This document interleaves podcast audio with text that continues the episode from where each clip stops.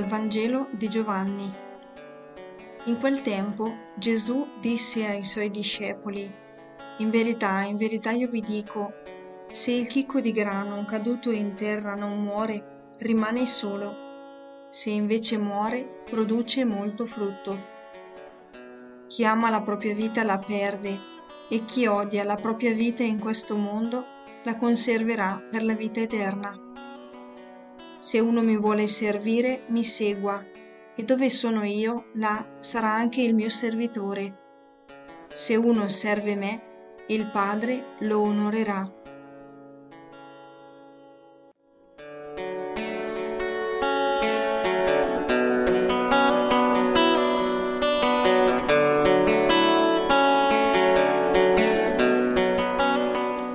Gesù, provocando la sua maniera, mi chiama ad interrogarmi sullo scopo della mia vita. L'invito è di fare della mia esistenza un servizio totale verso Lui, un quotidiano guardare in tutto al Padre ed una disponibilità d'animo ad offrire la mia vita se fosse necessario.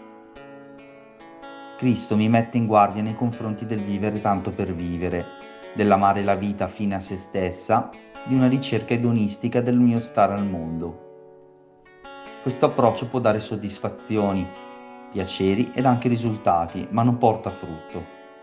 Al contrario, la mia vita può dare favolosi frutti se sono disposto a perderla, sia letteralmente, sia rendendo il tempo che mi è concesso su questa terra un dono verso il prossimo e verso Dio.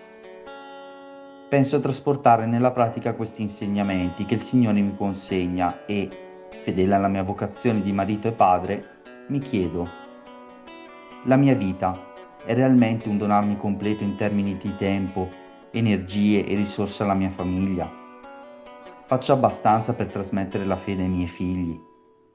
Riesco sempre ad essere un buon compagno di viaggio sulla strada della salvezza per mia moglie?